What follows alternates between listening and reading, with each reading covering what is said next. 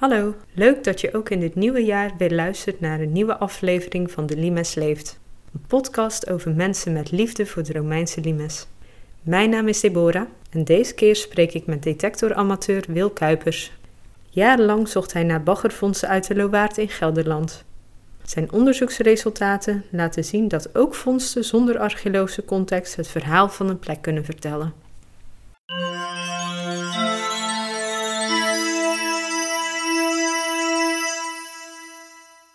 Nou, ik ben Wil Kuipers. Ik ben detectoramateur sinds 1976. En ik uh, zoek vooral in de provincie Gelderland, met name langs de, de Limes. En hoe ben je daar ooit mee gestart? Ja, ik ben gestart omdat er een, stond een artikel in de Nieuwe Revue dat er uh, detectors uh, op de markt kwamen. Dat was toen in 1976. Dat het leek me heel interessant. Ik las ook de, de verhalen in, in dat artikel. Dus toen dacht ik van nou, ik, ik koop zo'n ding. En toen ben ik samen met een vriend van mij, Dick van Velen, uh, ja, zijn we gewoon op pad gegaan. Zoeken in oude huisjes, langs paden, bij oude kastelen uh, en dergelijke, waarvan we dachten dat we oude munten zouden kunnen vinden. Maar uh, na een klein half jaar, toen stond er een artikel in een lokaal blad. Toen werden we opgebeld door iemand van de vereniging uit Kesteren. En die waren Romeinse vondsten aan het redden in Vechten. De Rijksweg werd verbreed, het materiaal werd daar uh, ja, enkele meters diep weggegraven en naar een andere plek toe vervoerd. En ja, dat zat helemaal vol met, met Romeins materiaal. En daar hebben we toen een aantal jaren hebben we, ja, heel veel Romeinse vondsten gedaan. En ja, sindsdien ben ik eigenlijk gepakt door, uh, door de Romeinen. Korte periode daarna werd er gebaggerd bij Rijswijk. En daar kwam ik in het veld kwam ik, uh, professor Van S tegen, toenmalig directeur van het ROB. En toen schrok ik wel even. Maar hij was zeer aardig. Hij vroeg of ik alle vondsten die we daar deden, of we die aan hem wilden melden. En uh, sindsdien ja, zoek ik eigenlijk hoofdzakelijk langs, langs de limes. En probeer zo goed mogelijk alle contacten te houden met de archeologen. En dat is wat mij betreft altijd zeer goed en prettig verlopen. Je vertelt net over vechten, over Rijswijk. Maar je grote onderzoeken en de lezingen die je geeft gaan over Duiven-Lowaard. Wanneer ben je daar terechtgekomen of hoe ben je daar terechtgekomen?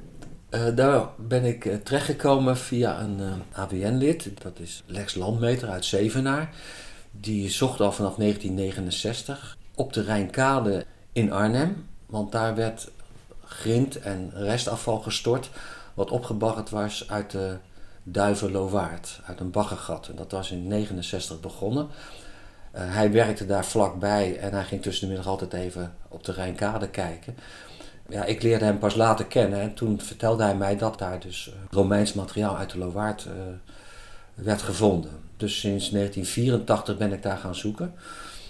Vanaf de eerste dag vond ik al een, een mooie fibula. En sindsdien ben ik zo'n paar keer in de week na mijn werk, ja, ging even uitwaaien. Ik werkte in een ziekenhuis. En het was heerlijk om dan na het werk even, even uit te waaien en uh, wat dingen te vinden. En dat heb ik tot 1997 gedaan.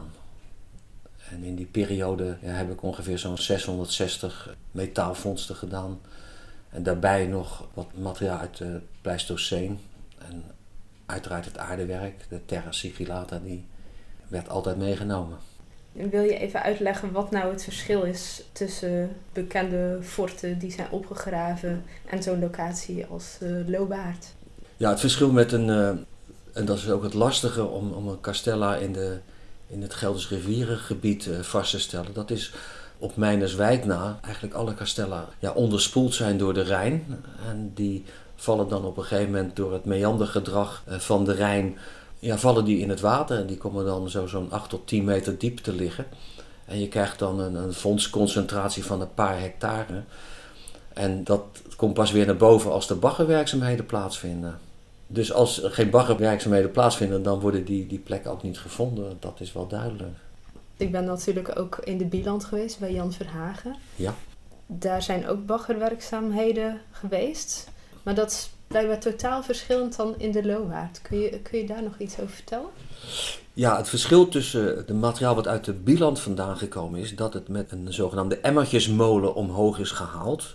En dat zijn grote bakken die over de grond gaan en het opscheppen. En daar is het voordeel van dat, dat dus ook grote voorwerpen mee omhoog komen. Zoals, nou, er is een, een grafsteen omhoog gekomen met een hele belangrijke tekst eh, voor de Bieland. Maar ook uh, zwaarden en uh, grote ketels, en grotere brokken steen en puin. En dat geeft een ander beeld. In de Lowaard is gezocht met een, een zuiger. En voor de zuigmond, daar zit dan een korf met gaten van ongeveer waar, waar net een baksteen doorheen kan. Dus dat betekent dat grotere fondsen daar niet gevonden zijn. Die zijn nog aanwezig als die er zijn, maar daar ga ik dan maar even vanuit. Die liggen dan nog op de bodem van de, van de Lowaard. En wat je dan in de, in de Lowaard hebt, is dat het materiaal allemaal is doorzocht uh, met een detector. Die baggerwerkzaamheden de Bieland, die waren van voor de oorlog. Dus die zijn verder niet specifiek doorzocht. Ja, dat maakt eigenlijk een soort baggeren. Ja, die geven een ander beeld van fondsen, maar wijzen wel allebei naar elkaar, maar toch wel van een andere aard.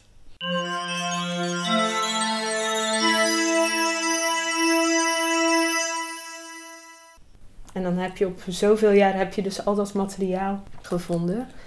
Op welk moment dacht je van, ik wil daar meer van weten of het verhaal achter al die vondsten weten? Nou, cruciaal was eigenlijk de oprichting van PAN. Daardoor kon ik zelf, als, uh, ook als fondsregistrator, kon ik alle fondsen in PAN zetten. En PAN is een project van de Universiteit van Amsterdam. En Stijn Heren heeft er al eens een keer iets, eh, iets over verteld. Waarin uh, de collecties van detectorzoekers worden geïnventariseerd om te komen tot een, een, grote database. En een database die vooral dan gericht is op oppervlaktevondsten. Het grote voordeel van PAN is dat als je daar een voorwerp in zet, dat het dan gevalideerd wordt en een wetenschappelijke onderbouwing krijgt, hè, inclusief verwijzing naar andere vondsten, literatuur en dergelijke.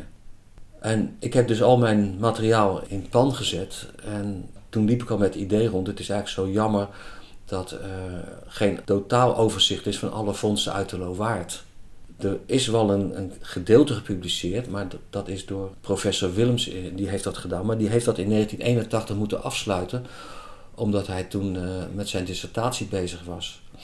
Dus er zijn eigenlijk maar enkele pagina's over de Waard beschikbaar, terwijl er daarna, na 1981, nog heel veel gevonden is. En met name het, het metaalwerk, dus wat met de detector gevonden is, is daar nooit uh, bij betrokken. Dus dat was voor mij de reden te zeggen: van, Nou, ik zou heel graag een, een, studie maken van al het materiaal. Daar ben ik een paar jaar geleden mee begonnen. En dat heb ik wel besproken met Stijn Heren en die bood me aan daarbij mij te helpen.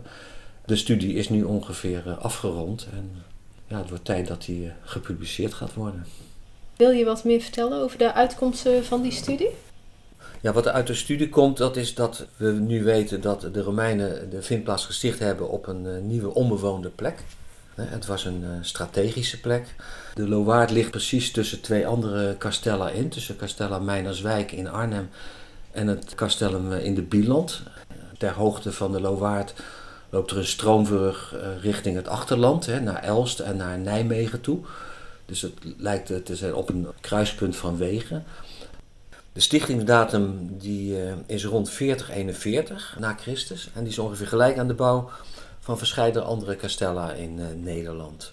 En die stichtingdatum die kun je vooral baseren op het aardewerk, op de fibulae en op de munten. maar ook de, de sieraden en het overige Romeinse materiaal die wijzen allemaal in de richting naar een datum van rond 40, 41 na Christus. Nou, de vindplaats is duidelijk van een, eh, militaire signatuur. gezien de hoeveelheid militaire fondsen die er gedaan zijn. Zoals zwaarden, speerpunten, fragmenten van schilden, schildhouders. Er is paardentuig gevonden, zoals versierd, maar ook eh, functioneel paardentuig. Bij elkaar een, een grote hoeveelheid die in, in, in verhouding ongeveer 10% van het totaal aantal fondsen uitmaakt. En dat is vergelijkbaar met het percentage wat je ook ziet bij castella zoals Woerden en Zwammerdam en Alphen aan de Rijn, waar ongeveer hetzelfde percentage aan militaria uitgekomen is. En daarbij is het ook zo dat, dat je in de Lowaard het hele pakket aan militaria vindt. Dat vind je niet in civiele nederzetting. Daar wordt ook wel militair gevonden, maar veel minder. En daar is niet het hele assortiment aanwezig, om het zo te zeggen. Uh, vermoedelijk uh, was er een Romeinse vicus bij en er waren zeker vrouwen aanwezig. Uh, zoals je kan zien aan de gevonden haarnaalden, die heel duidelijk en expliciet naar, naar vrouwen verwijzen. Maar ook een flink aantal, zo'n twintigtal ringen met een, met een binnendiameter van 16 mm en die worden allemaal toegeschreven aan vrouwen. Nou, er waren ook zeker stenen gebouwen aanwezig. Er zijn dakpannen, tufstenen en dergelijke is gevonden. En als je kijkt naar de bewoning, dan was er eigenlijk een continue bewoning van circa 40 tot ongeveer 160 na Christus. En dat is dus eigenlijk in de, in de bloeitijd eh, van het Romeinse Rijk. Dan zie je dat de eerste grote fase van bewoning eindigt in de tweede of derde kwart van de derde eeuw. En er is nog wel een zekere korte tweede fase van herbezetting, streepactiviteit rond 400 na Christus. Ja, dat is zo'n beetje wat er uh, uit de studie is gekomen. En dat is eigenlijk wel heel interessant, want dit, dit is dus niet door een archeologische opgraving gedaan. Dat kan ook niet, want het is ondergespoeld.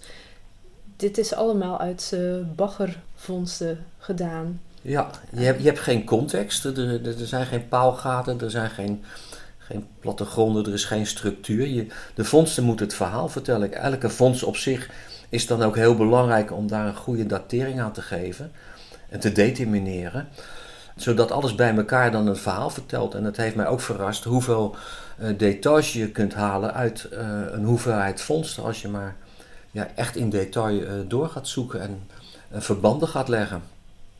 Dat vond ik ook een, ja, een aangename verrassing bij de conclusies.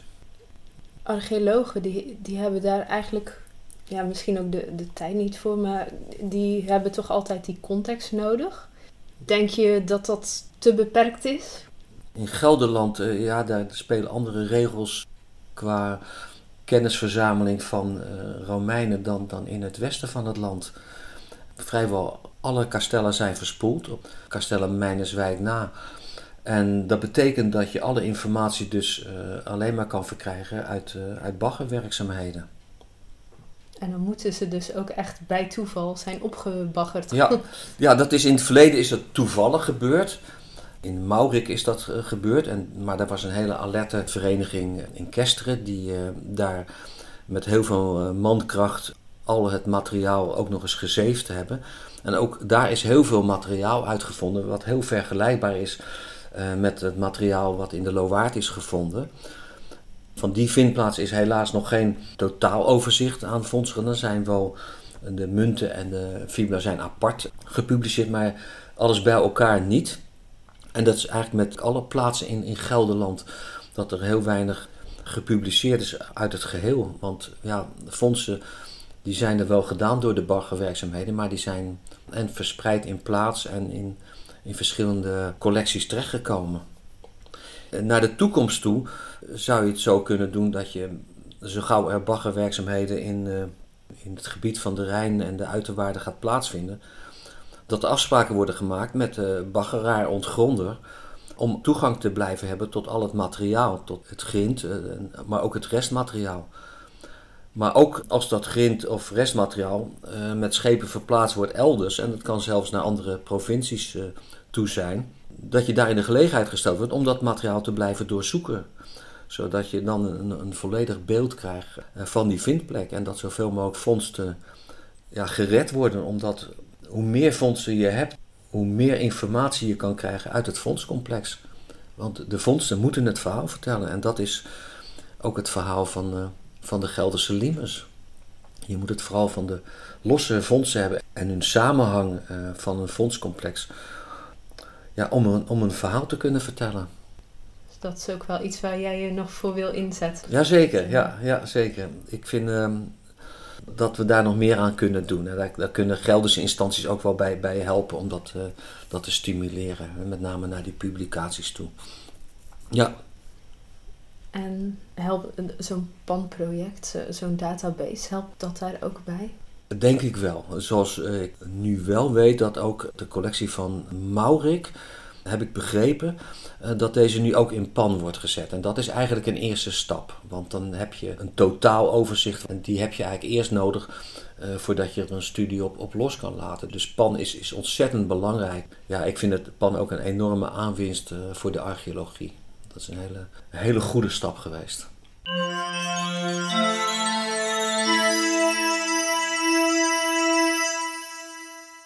Het verhaal van Wil laat zien hoe onmisbaar amateurarcheologen zijn. Dankzij het PAN-project worden zoekers onderzoekers. Een mooie ontwikkeling. Dat zal mijn volgende gast, archeoloog Alexander van de Bunt, ook zeker beamen. Als fondsregistrator bij Landschap Erfgoed Utrecht helpt hij alle Utrechtse fondsen in pan te zetten. Als schervendokter deelt hij bovendien de mooiste verhalen achter de meest bijzondere vondsten. Ben je net als ik benieuwd naar zijn boek Wede Overwonnene, dat op 14 februari in het Rijksmuseum van Oudheden wordt gepresenteerd? Luister dan volgende keer weer naar een nieuwe aflevering van De Limes Leeft.